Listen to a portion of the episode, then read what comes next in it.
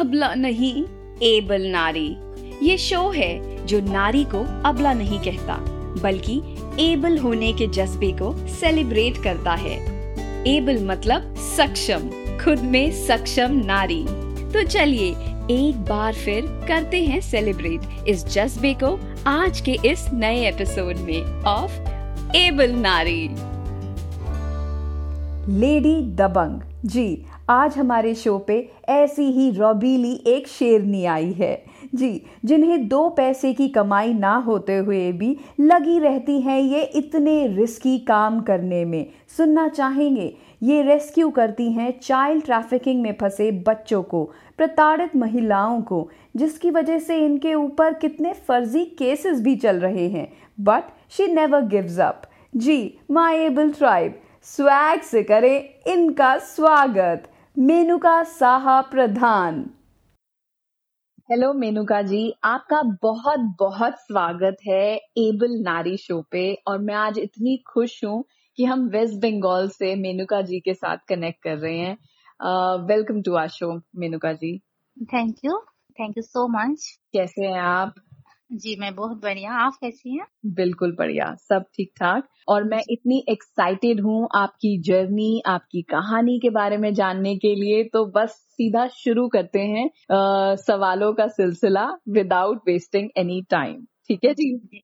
जी ज़रूर। ओके तो आप बताएँ मेनुका जी कि आपकी शादी किस उम्र में हुई और क्या आप शुरू से ही एक ही करियर में रही हैं? और ये जो करियर आप इतनी पैशनेटली फॉलो करती हैं ये पूरी मुझे जर्नी जाननी है आपकी डिटेल में। जी तो मेरी शादी 22 साल की उम्र में हुई जब मैंने ग्रेजुएशन कंप्लीट भी नहीं किया था।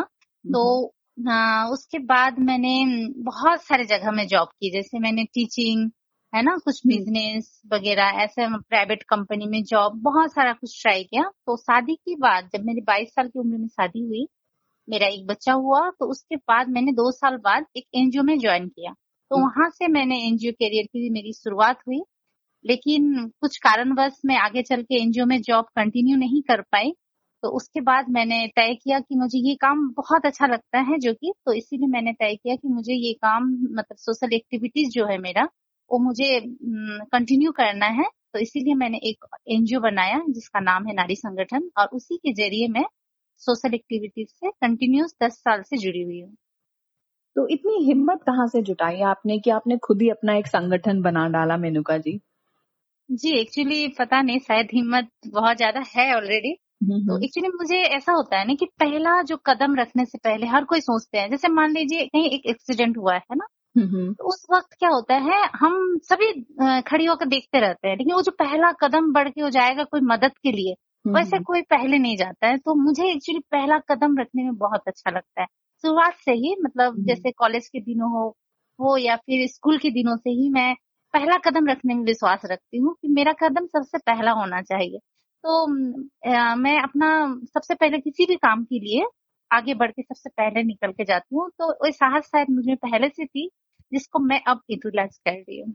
वाह ये तो आपने मतलब ये हमारे शो का नारा है कि बस एक कदम बढ़ाने की देरी है और अच्छा। आप भी अपना वावल चेंज कर सकते हैं from A to E from अबला टू एबल सो आज ये जान के बहुत खुशी हुई कि एक्चुअल में ये नारा जो है बहुत सी महिलाएँ ऑलरेडी लगा रही हैं और मुझे ऐसा मौका भी मिल रहा है कि मैं ऐसे नारियों से बात भी कर सकूँ। So thank you so much once again for coming to our show okay Menuka ji तो ये बताइए कि शादी के तुरंत बाद आपकी कैसी फीलिंग्स थी? क्या जो आपके सपने थे एज अ लड़की वो शादी होने के बाद आपको ऐसा लगा कि हाँ सफल हो गए हैं पूरे हो गए हैं?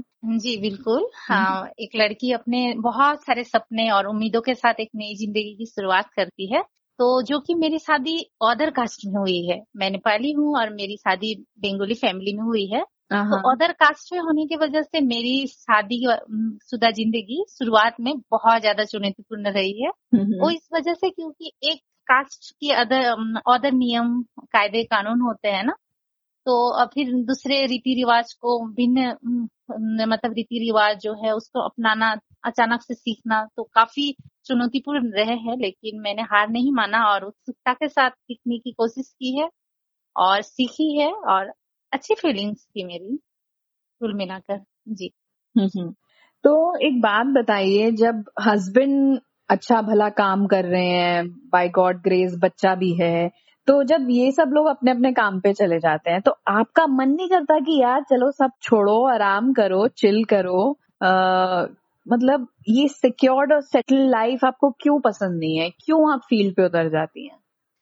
जी इसमें क्या है कि जैसे सुबह की जो होते हैं ना, हमारे घर के कामकाज, हर औरत के जो घर के कामकाज के बाद, एक समय हमें मिल जाता है कि हम रेस्ट करें, जो हमें समय मिलता है। लेकिन मेरा ऐसा होता है कि मेरे में ऐसा है कि अगर मैं रेस्ट कर लेती हूँ ना तो मतलब जैसे मान लीजिए दोपहर को मैं सो ली, सोने के बाद उठने के बाद मुझे ऐसा लगता है ना कि जैसे मैंने आज का वक्त बर्बाद कर दिया मतलब कोई काम ही नहीं आया। तो मेरे ख्याल से सिर्फ़ खाना बनाना, परिवार संभालना और रेस्ट करना तो ये ही ज़िंदगी नहीं है। इवन मेरे ख्याल से इनकम करना सिर्फ़ ये भी ज़िंदगी नहीं है। मेरे ख्याल से कुछ ऐसा कर गुजरना चाहिए कि अपना एक छाप छोड़ना है। तो हम्म। मैं उस चीज़ पे विश्वास रखती हूँ और मुझे रेस्ट करना मतलब घर पे रहना और हस्बैंड का इनकम जो है उसका यूज़ करना ये सब मतलब मुझे पसंद है मैं हमेशा से डिपेंडेंट रही हूँ खुद पर। तो इसीलिए मुझे रेस्ट करना ये सब चीज़ का कभी भी मतलब ऐसा लगाव ही नहीं हुआ। मुझे बाहर निकल के काम करना ये सब चीज़ें मुझे बहुत ज़्यादा पसंद है। और आपने अभी बड़ा अच्छा एक पॉइंट बोला कि कमाना भी एक वर्चस्व नहीं होना चाहिए सिर्फ़ कि हाँ कमाने के लिए ही आप घर से बाहर निकल सकते हैं। तो इस बारे में आपका क्या कहना है? और इसी के साथ आप थोड़ा सा अपने काम के बारे में भी डिटेल बताइए कि किस टाइप के कामों में आप ज़्यादातर इन्वॉल्व हैं। तो मैंने इसीलिए ये बोला है कि इनकम ज़रूरी नहीं है, क्योंकि मैं खुद भी विदाउट इनकम छह सालों से अपना सोशल वर्क का काम कंटिन्यू कर रही हूँ। मैं पहले जॉब करती थी तो जॉब करने की वजह से कुछ मतलब समस्याएँ हो रही थी मुझे, जैसे बच्चा जब छोटा था फैमिली संभालना, फिर जॉब पे जाना, और जॉब पे तो कोई कंसिडर नहीं होता है कि मुझे टाइम टू टाइम मेंटेन करना पड़ता था। सुबह निकलना पड़ता था और आते आते रात हो जाती थी तो इस चीज़ से मुझे फैमिली मैनेज करना तो मैं कर लेती थी, लेकिन इस चीज़ का पूरा सीधा असर मेरे स्वास्थ्य पर पड़ रहा था। तो मुझे जॉब मतलब ड्रॉप करना पड़ा, मुझे जॉब छोड़ना पड़ा। तो उसके बाद भी मैं अपना सोशल एक्टिविटीज़ नहीं छोड़ पाई, क्योंकि मैं इस तरह से जुड़ी थी लोगों के साथ, लोग मेरे घर पे आते थे और मुझे उनको मदद ना नहीं कर सकती थी, क्योंकि मैं जानती हूँ किसी चीज़ का मेरे पास नॉलेज है, मैं कर सकती हूँ, इसीलिए वो मेरे पास आते थे। उनको मतलब उल्टे पैर उनको लौटा देना मुझे पसंद नहीं था तो मैं उनकी मदद के लिए काम कंटिन्यू करती थी। लेकिन मैं जॉब में नहीं थी। तो अभी जब मैं काम कंटिन्यू कर रही और जॉब में नहीं हूँ, इस वजह से प्रॉब्लम्स हो रहे थे। लेकिन जब मैंने देखा मैं काम ऐसे भी कंटिन्यू कर रही हूँ तो मुझे एक एनजीओ बनाना चाहिए। तो उसके बाद मैंने अपना एनजीओ का एक नाम दिया रजिस्ट्रेशन किया और काम अपना स्टार्ट किया। तो इसीलिए मुझे लगता है कि इनकम ज़रूरी नहीं है, क्योंकि एक नारी को हमेशा दूसरों के मतलब दूसरों के नाम से एक आइडेंटिफिकेशन मिलता है परिचय मिलता है। तो एक परिचय बनाने के लिए भी अपना एक फ़ील्ड बनाना एक नाम बनाना एक काम करना बहुत ज़रूरी है मुझे ऐसा लगता है इसीलिए मैं समझती हूँ कि इनकम ही सिर्फ़ ज़रूरी नहीं होता है। जी और सहनिर्भर नारी होने के लिए उनका आर्थिक स्वतंत्रता मतलब जैसे पैसा का होना भी बहुत ज़रूरी होता है जिसको हम सीधे सत में कहे तो। लेकिन क्या है कि मैं कुछ इच्छा मतलब कुछ एक्स्ट्रा इच्छा और एक्स्ट्रा ज़रूरत को मार के भी अपना काम कंटिन्यू कर सकती हूँ विदाउट मनी यही सोच के मैं अपना काम कंटिन्यू कर रही हूँ। तो आपने कहा और एक सवाल था आपका कि आप जानना चाहती हैं कि हम क्या कार्य करते हैं। तो हमारा कार्य है जैसे हम विभिन्न प्रकार के सोशल एक्टिविटीज़ जैसे कपड़े दान करना है ना? इस प्रकार के जो सोशल एक्टिविटीज़ है जो हम फ़ील्ड में अपने आसपास के लोगों से कलेक्शन करके कपड़े जैसे शीत वस्त्र होता है ये सब चीज़ दान करते हैं ये सब कार्य तो हम सोशल एक्टिविटीज़ में करते ही हैं। साथ ही हमारा मेन काम है जैसे चाइल्ड मैरिज जो होता है हमारे आसपास के एरिया में अगर कोई चाइल्ड मैरिज हो रहा है तो उसे रोकना। ये कार्य हम बहुत सारे केसेस हैंडल कर चुके हैं ऐसे। और ट्रैफिकिंग केस एक्चुअली हमारा ये पश्चिम बंगाल का जलपाईगुड़ी डिस्ट्रिक्ट है जो कि टी गार्डन बेस एरिया है। यहाँ के जो वेज है बहुत ज़्यादा कम है। यहाँ की इनकम बहुत ज़्यादा कम है। इसके होने की वजह से क्या होते हैं लगभग से लगभग ज़्यादा उत्तर घर में प्रत्येक घर से एक लड़का या लड़की परिवार के बाहर काम करने जाने के लिए जाते हैं बाहर माइग्रेंट होते हैं। तो इस वजह से यहाँ बहुत ज़्यादा ट्रैफिकिंग होता है। तो इस ट्रैफिकिंग के मामले में हम विशेषकर औरतों को और बच्चों को लेके कार्य करते हैं। तो यहाँ क्या होता है जैसे माँ बाप ही कुछ ड्रंकर पेरेंट्स होते हैं। बहुत ज़्यादा केसेस ऐसे हमको मिले हैं जो आपको आश्चर्य होगा हम्म। अपनी लड़की को पाँच सौ रुपये में बेच देते हैं। सिर्फ़ पाँच सौ रुपये में काम करने के उद्देश्य से बाहर बेच देते हैं। हम्म। अभी उस वो जो ट्रैफिकर होता है वो पाँच सौ रुपये में उसे ले जाके पता नहीं कहाँ काम करने के लिए डालेगा या फिर गलत जगह में भी डालेगा। फिर पेरेंट्स को बेटी के साथ कांटेक्ट मतलब में रहना कैसी है इससे ज़्यादा मतलब नहीं होता है। हम्म। अगर उनको महीने महीने पैसे मिल जाते हैं ना तो वो बेटी का खोज भी नहीं लेते हैं। ऐसे पेरेंट्स भी हैं यहाँ। बहुत सारे केस हमारे हाथ के सामने में जिनको हमने रेस्क्यू किया है। अभी वो घर पे हैं कुछ होम में हैं कुछ अपना एडुकेशन कंटिन्यू कर रही हैं और कुछ हमने उनको मतलब वोकेशनल ट्रेनिंग के साथ जोड़ा है। तो हम ट्रैफिकिंग एंटी ह्यूमन ट्रैफिकिंग को लेकर काम करते हैं। विशेष हम्म। करके माइनर जो बच्चे होते हैं उनको और महिलाओं को लेकर। और ये चाइल्ड मैरिज मैंने बताया आपको। और एक एडोलेशन गर्ल्स को लेके करते हैं। जैसे एडोलेशन गर्ल्स स्कूल्स में होते हैं ना वहाँ पे विशेषकर हम करते हैं स्कूल्स में सेशंस वगैरह ट्रेनिंग वगैरह देते हैं हम्म। ये जो एज होता है एडोलेसेंस एज इस हम्म। वक्त में क्या होता है शारीरिक डेवलपमेंट के साथ साथ मानसिक डेवलपमेंट भी होता है तो इस इस टाइम पे कुछ बच्चे होते हैं जो डिप्रेशन का शिकार हो जाते हैं कुछ गलत फैसले ले लेते हैं तो उनको हम विभिन्न तरह के क्लासेस देते हैं जिसमें उनको सेशन दिया जाता है हेल्थ एंड हाइजीन को लेके दिया जाता है जैसे कुछ बीमारी के बारे में जैसे H I S T I के बारे में दिया जाता है और उनको एडोलेसेंस एज में उनको क्या करना है कैसे खुद को कंट्रोल में रखना है ना मानसिक तौर से हम्म। इस तरह से बहुत सारे क्लासेस हम उनको देते हैं और हम एक काम करते हैं जो वुमेन एम्पावरमेंट लेके जैसे हाँ नारी को हम अभी तक तो कुछ कर नहीं पाए हैं लेकिन हमारा एक मन है कि हम हर नारी में जो एक हुनर होता है उसको हम उभार कर उनको हम्म। एक उनको एक प्लेटफॉर्म दें जहाँ पर वो कुछ इनकम भी कर सके और अपना परिचय भी बना सके। जिसके लिए हम काम कर रहे हैं पता नहीं कब हमें सक्सेस मिलेगा। जिससे में मैं अभी तक फैलर रही हूँ लेकिन कोशिश मेरी जारी है। तो हम इसी तरह के विभिन्न प्रकार के कार्य करते हैं। आप शायद अब मेरी दिल की बात समझ पा रही हैं, क्योंकि मैं दिल से आपको प्रणाम कर चुकी हूँ इतनी बार जैसे जैसे मैं आपकी बातें सुने जा रही थी और वैसे वैसे मतलब मेरी आँखें की बोहें उठे जा रही थी कि आप क्या क्या काम करती हैं। मतलब दिल से सलाम and salute to you Menuka ji. और आपने अभी फेलियर की बात करी और मेरा अगला सवाल ही फेलियर के लिए था कि पहले तो ये बताइए कि आपको एक पैसे की कमाई नहीं है और जिस तरीके की आप बातें बता रही हैं तो ये कितना रिस्की होगा आपके लिए एज अ एज अ खुद खुद आप एक नारी हैं और आप ज, चली जाती हैं बिंदास फ़ील्ड पे बेझिझक और दूसरों को बचाने दूसरों को रेस्क्यू करने और आपका परिवार है आपका छोटा बच्चा है तो आपको डर नहीं लगता और फेलियर के लिए आप दूसरी औरतों के लिए जो भी आज लिसनर्स हैं उनके लिए मैं चाहती हूँ कि कुछ आप उनको प्रेरित करिए या बताइए आपके अंदर के जब डर थे या आपने जो फेलियर्स फेस किए उनसे आप कैसे निकली? आपका क्या। पूरा प्रोसेस था? जी मैंने हर कदम पे कहे तो मैंने अपना हार देखा है ठीक है? जब से शुरुआत की है इस दस साल में एक्चुअली स्पेशली इस फ़ील्ड में। दूसरे फ़ील्ड को मैं छोड़ देती। इस फ़ील्ड में मैंने बहुत सारे हार देखे हैं। क्योंकि मैं कुछ भी करने जाऊँ करने के लिए जाऊँ ना जैसे सबसे ज़्यादा बड़ी बात होती है फंड की। अभी हमारे पास कोई फंड नहीं है हम किसी की मदद करने जा रहे हैं ठीक है ना? तो अभी जो रेस्क्यू बच्चे होते हैं वो जिसको बाहर से हम लेके आ जाते हैं अठारह साल के अंदर की उनकी उम्र होती है उनको बाहर काम करने जो भेजते हैं वो फैमिली वो स्वा- स्वाभाविक बात है कि वो पैसे वाले फैमिली तो हो ही नहीं सकते बहुत पुअर फैमिली से होते हैं जिनके घर में खाने की कमी होती है। मतलब तीन टाइम का खाना भी नहीं जुटा पाते हैं। इवन भात जुटा पाते हैं तो सब्ज़ी की अभाव रहती है। ऐसे फैमिली के बच्चे को हम रेस्क्यू करके लाते हैं।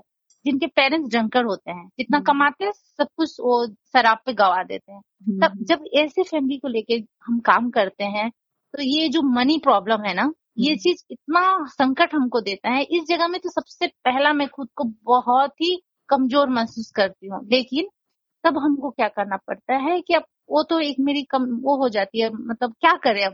तो हम क्या करते हैं जैसे गवर्नमेंट डिपार्टमेंट है जैसे प्रधान है ना पंचायत के वीडियो है इनका हम सहारा लेते हैं इनके पास इनको लेके मदद के लिए जाते हैं जो जीआर का उनको गेहूँ ऐसा अनाज मिलता है तो उसका हम व्यवस्था करते हैं। तो इस व्यवस्था के लिए जब हम जाते हैं इसमें भी हमको गाड़ी का चार्ज खुद से देके जाना होता है आना होता है है ना?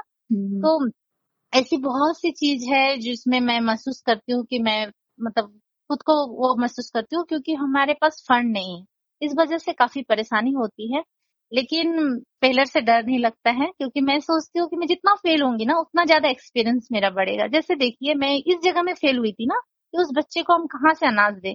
लेकिन जो कि मैं फेल हुई इसीलिए मुझे लगा कि दूसरा दरवाज़ा मुझको खटखटाना पड़ेगा। तो मुझे पता चला चलो ब्लॉक ऑफ़िस में जाए तो हम इसको मदद कर सकते हैं। तो इस तरह से जब हम फेलर होते हैं तो हमें छोटी छोटी फेलर से भी हमें बड़ी बड़ी सीख मिलती है। तो इसीलिए फेलर से कभी नहीं डरना चाहिए फेलर ये ऐसी एक चीज़ है जिससे हमको एक्सपीरियंस मिलता है।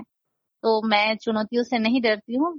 कोई भी काम ऐसा नहीं है जो कोई नहीं कर सकता है। कोई ना कोई रास्ता ज़रूर होता है वो रास्ता निकल के आता है। जी। तो मेनुका जी इसी बात पे अपना थोड़ा सा दिनचर्या के बारे में बताइए। आप कैसे समय निकाल पाती हैं और घर के कामों को कैसे बैलेंस रखती हैं? बच्चे की पढ़ाई का कैसे ख्याल रखती हैं? हस्बैंड की जरूरतों का कैसे ख्याल रखती हैं? जी थोड़ा चालाकी से। जैसे तो एक एक लेडीज़ की दिनचर्या जैसी होती है मेरी भी सेम टू सेम है।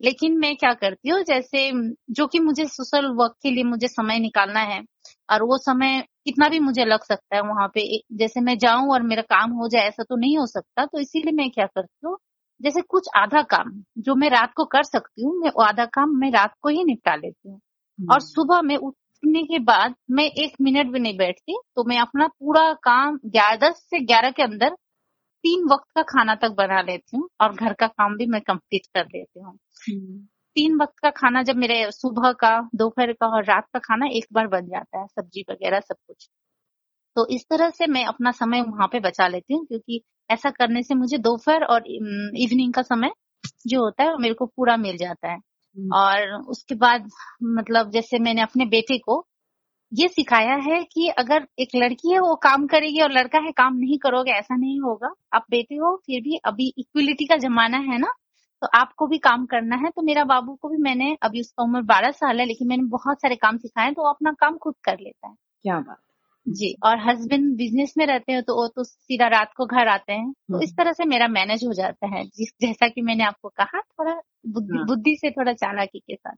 नहीं नहीं इसको इसको अंग्रेज़ी में ऑर्गेनाइज्ड कहते हैं प्रोएक्टिव कहते हैं सिस्टमैटिक कहते हैं वेल प्लान्ड कहते हैं और इसी के साथ मैं आपसे ये भी पूछना चाहूँगी कि मेनुका जी मतलब थोड़ा टेढ़ा सवाल है इसको वैसे ही लीजिएगा जैसे मैं पूछ रही हूँ okay. कि आपके अंदर इतनी सादगी है इतनी सिंप्लिसिटी है तो और आप इतने बड़े बड़े काम करती हैं out there in the field बहुत से लोगों से मिलना होता होगा डील करना होता होगा लेकिन कभी ये सादगी पन जो है ये जो एक सिंप्लिसिटी है आपके अंदर ये कभी आपका कॉम्प्लेक्स बनी कि अरे शायद मुझे ज़्यादा बंठन के रहना चाहिए यू नो you know, इतने लोगों से मिलना है एक प्रभाव पड़ता है जैसे कहते हैं first impression is the last impression you need to be well dressed and everything तो जैसे शहरों में इस बात को बहुत तवज्जो दी जाती है कि औरतें अपना आधा समय इन्हीं बातों में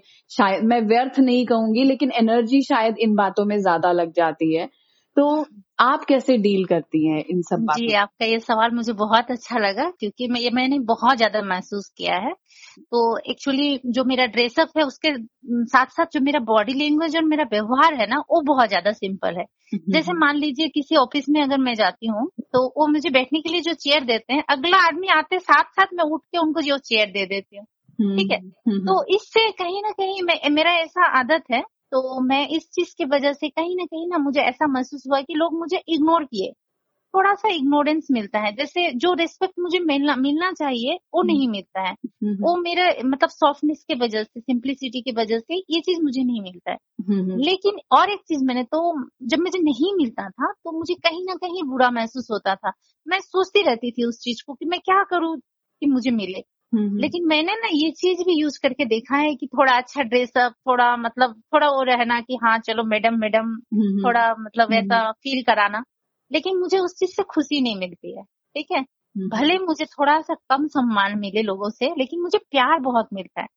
लोग मुझे बहुत ज़्यादा प्यार करते हैं मेरी उसी सिंप्लिसिटी की वजह से। तो मुझे पता नहीं क्यों मैं सम्मान के पीछे ज़्यादा नहीं भागती हूँ। मेरा काम तो थोड़ा देर से ही निकल जाता है लेकिन लोगों का जो प्यार मिलता है लोग मुझे विश्वास करते हैं है ना? क्योंकि और दिल खुल के मुझे अपना बात शेयर कर पाते हैं मैं लोगों के झट से कुछ ही मिनटों में लोगों के दिल तक पहुँच पाती हूँ। तो मैं इस चीज़ को नहीं छोड़ना चाहती हूँ भले मुझे सम्मान कम मिले प्यार मिल रहा है काफ़ी है मेरे लिए। अरे वाह!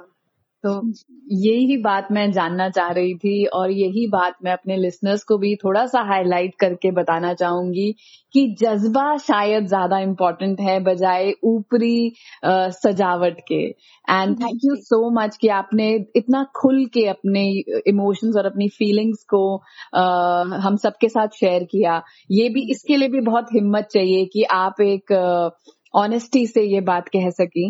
And thank you for that अब आप ये बताइए मेनुका जी आप खुद के लिए क्या करती हैं? आपकी हॉबीज क्या हैं? आप क्या क्या अपने आप के लिए क्या करती हैं? जी अपने आप के लिए क्या करती हूँ? जैसे मेरा जो फ्री टाइम होता है मैं अपने बाबू के साथ बिताती हूँ लेकिन मुझे घूमना बहुत ज़्यादा पसंद है और हमारा एरिया बहुत ज़्यादा खूबसूरत है। चारों तरफ़ हरियाली और हरियाली। तो हम्म। मुझे घूमना बहुत पसंद है। जैसे ही हमारा जो फ्री टाइम होता है हस्बैंड का भी फ्री टाइम होता है तो हम घूमने के लिए कहीं निकल जाते हैं लोकल में। हम्म। लेकिन थोड़ा कहें तो मैं मतलब कुआ की मेढक नहीं होती हूँ ऐसी ही हूँ मैं अपना वेस्ट बंगाल के बाहर इवन वेस्ट बंगाल में भी बहुत सारे जगह में अभी भी नहीं गई मैं हम्म। कोलकाता भी नहीं गई मैं बस कहते अपनी एरिया की शेर हूँ हाँ। बाकी मैं कहीं नहीं पहुँच पाए और यही सब मुझे थोड़ा घूमना बहुत अच्छा लगता है और एक्चुअली जैसे गाना सुनने से कुछ शॉपिंग करने से जो खुशी मिलती है हम्म। आम औरतों को ऐसे ही मेरी भी थोड़ी वैसी इच्छा है और ऐसे मेरे कुछ हॉबी नहीं है सब कुछ मेरा सोशल वर्क है। मुझे इस काम से जो खुशी मिलती है और किसी काम से नहीं मिलती। मुझे यही करके बहुत अच्छा लगता है। तो ऐसे पल भी आते होंगे ना जब आप फ़ील्ड पे गई और बहुत बुरा दिन निकला और बहुत किसी से गहमा गहमी हो गई या गर्मी बहुत थी या तबीयत ठीक नहीं है वापस आके देखा तो घर में भी आपको बहुत काम है ऐसे में कभी कभी ऐसी फीलिंग्स आती होंगी कि छोड़ो सब कुछ क्या ज़रूरत है कुछ करने की? आराम से पति कमा तो रहा है बच्चा है बस देखो उसको। तो उन फीलिंग्स में आपका क्या प्रोसेस है कि आप अपने आप को कैसे वापस बूस्ट अप करती हैं कैसे अपने आप को पॉजिटिव रखती हैं? तो वो आपका क्या तरीका है? आपका सवाल सुन के ना जी मैं हंस रही हूँ पता है इसलिए क्योंकि मुझे ऐसा लगता है कि ऑलरेडी आप मेरे बारे में जानती हैं और आप मुझसे सवाल कर रही है मुझे ऐसा फील हो रहा है। तो एक्चुअली ऐसा मेरे साथ आ, कभी कहार नहीं अक्सर होता है। ठीक है? इवन ऐसा भी होता है कि फ़ील्ड में मतलब कुछ ऐसा हो गया लोगों के साथ मेरे नाम में थाने में जाके उन्होंने केस भी दायर किया है लेकिन एसपी सर ने केस नहीं होने दिया। तो ऐसे केसेस आते हैं कुछ लोग होते हैं कि मतलब नहीं बात मानते हैं तो अगर आप कहें तो मैं छोटा सा एक स्टोरी शेयर करूँ। हाँ जी बिल्कुल बिल्कुल। हाँ जी जी। तो हमारे यहाँ पे जलपाईगुड़ी डिस्ट्रिक्ट में एक चालसा टी गार्डन है ठीक है? तो चालसा टी गार्डन में एक आदमी है जिनका मैं नाम नहीं लूँगी। हम्म, हम्म। तो वो 20 साल से शादीशुदा थे। अभी अचानक से उन्होंने दूसरी शादी कर दी और उनको बड़ी बीवी से दो बेटी और एक बेटा है जो उस वक्त में जब प्रॉब्लम हुई थी तब वो माध्यमिक की एग्ज़ाम दे रहा था। हम्म, तो उस वक्त में 20 साल की पहली पत्नी उनको टी गार्डन का जॉब दिया गया था। अब उस इंसान क्या कर रहा था उसको घर में बंद करके दोनों मतलब दो दूसरी पत्नी और पति मिल के उसको मार रहे थे बाँध के रखे थे और उसको बोल रहे थे कि जो काम है टी गार्डन का काम वो अपनी छोटी बीबी के नाम कर दो और घर भी उसी के नाम कर दो। अभी ये खबर हमें मिली। हम्म। हम गए हम पैंतीस औरत गए थे उनके पास लेकिन वो इंसान ने ऐसा एटीट्यूड दिखाया ना कि जैसे हम तो पैंतीस औरत नहीं जैसे चीटी है। मतलब हम्म। जैसे मैंने कहा मेरी सिंप्लिसिटी वहाँ पे मैं उसका हावी हो गया था। तो वो इंसान हमको ऐसा बिहेव कर रहा था जैसे हम चीटी है। तो हमने और औरत को उसके रूम से निकाला तो उनके बच्चे से औरत से सारी घटना सुनी। तो उसके बाद में उस आदमी से हमारी ऐसे मतलब वो हो गए थोड़े कंडीशन वो हो गया कि हमें भी बहुत ज़्यादा गुस्सा आ गया क्योंकि वो हमको मतलब अपनी गलती भी नहीं मान रहा था और हमें भी कुछ नहीं समझ रहा था। तो उस समय हमारी उनसे थोड़ी प्रॉब्लम हो गई थी। तो उस प्रॉब्लम के बाद उन्होंने हमारे नाम पे केस करने के लिए आए कि हमारे घर में आके ऐसे ऐसे कर रही है एनजीओ की। तो एसपी सर का जो कि हमारे साथ मतलब बहुत अच्छा साथ दिया उन्होंने तो एसपी सर ने केस होने नहीं दिया। तो अभी वो हमने वहाँ उस फ़ील्ड में उस घर में बहुत दिन तक हमने काउंसिलिंग किया। करने के बाद वो अभी छोटी बीबी घर पे नहीं है वो चली गई। अभी पति पत्नी और अच्छा से उनका परिवार चल रहा है। तो वो छोटी बीबी को जाने में हमने मजबूर किया कि घर छोड़ के उनको जाना ही पड़ा। तो ऐसा ऐसा सिचुएशन आता है कि जहाँ हम खुद को नहीं संभाल पाते हैं और वहाँ पे हड़प कुछ हो जाती है हमारी बात कहा सुनी हो जाती है तो प्रॉब्लम क्रिएट होता है और इस चीज़ से घर में ऐसा होता है कि तुमने ऐसा क्यों किया? कुछ इनकम तो है नहीं है ना? बाहर जाके ऐसे झमेला करके आ जाती हो। अब इस चीज़ से घर का घर पे बहुत ज़्यादा असर होता है इस चीज़ का क्योंकि अगर थाना पुलिस ऐसा हो रहा है मैं लेट नाइट घर लौट रही हूँ उस दिन मैं शायद सुबह के चार बजे घर लौटी थी। मतलब पूरा रात ही में घर वापस नहीं आ पाई थी। हम लोग हम्म। सारा रात वहाँ पे थाने पे बैठे हुए थे। तो हम्म। बहुत ज़्यादा प्रॉब्लम हुई थी।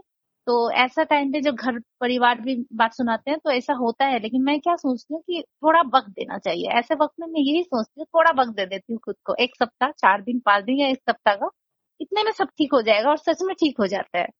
एक्चुअली इंसान को ऐसे जब भी परेशानी आए प्रॉब्लम आए तो खुद को थोड़ा सा वक्त देना चाहिए। और। उस वक्त तक देखिएगा सब कुछ ठीक हो जाता है। किसी भी चीज़ की ज़रूरत नहीं होती है सब नॉर्मल हो जाता है।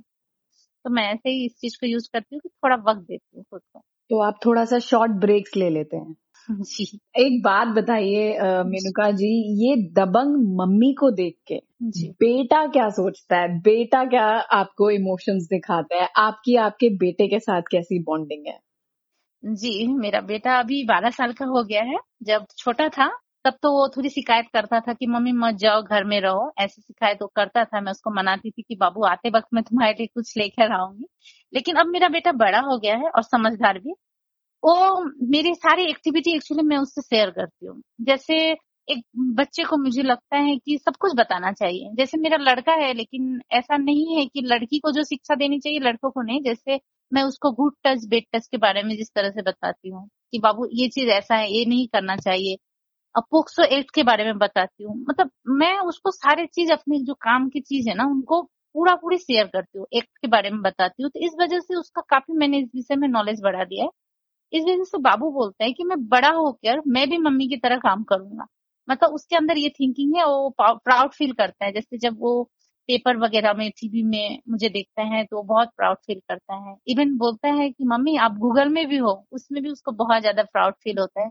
तो मुझे लेकर प्राउड फील करता है वाह, क्या बात है, मेनुका जी। बहुत बहुत शुक्रिया हमारे शो पे आने के लिए एंड इतनी ढेर सारी बातें करने के लिए, इतना खुल के हमारे साथ सारी बातें जो आपने शेयर करी, उसके लिए बहुत बहुत धन्यवाद।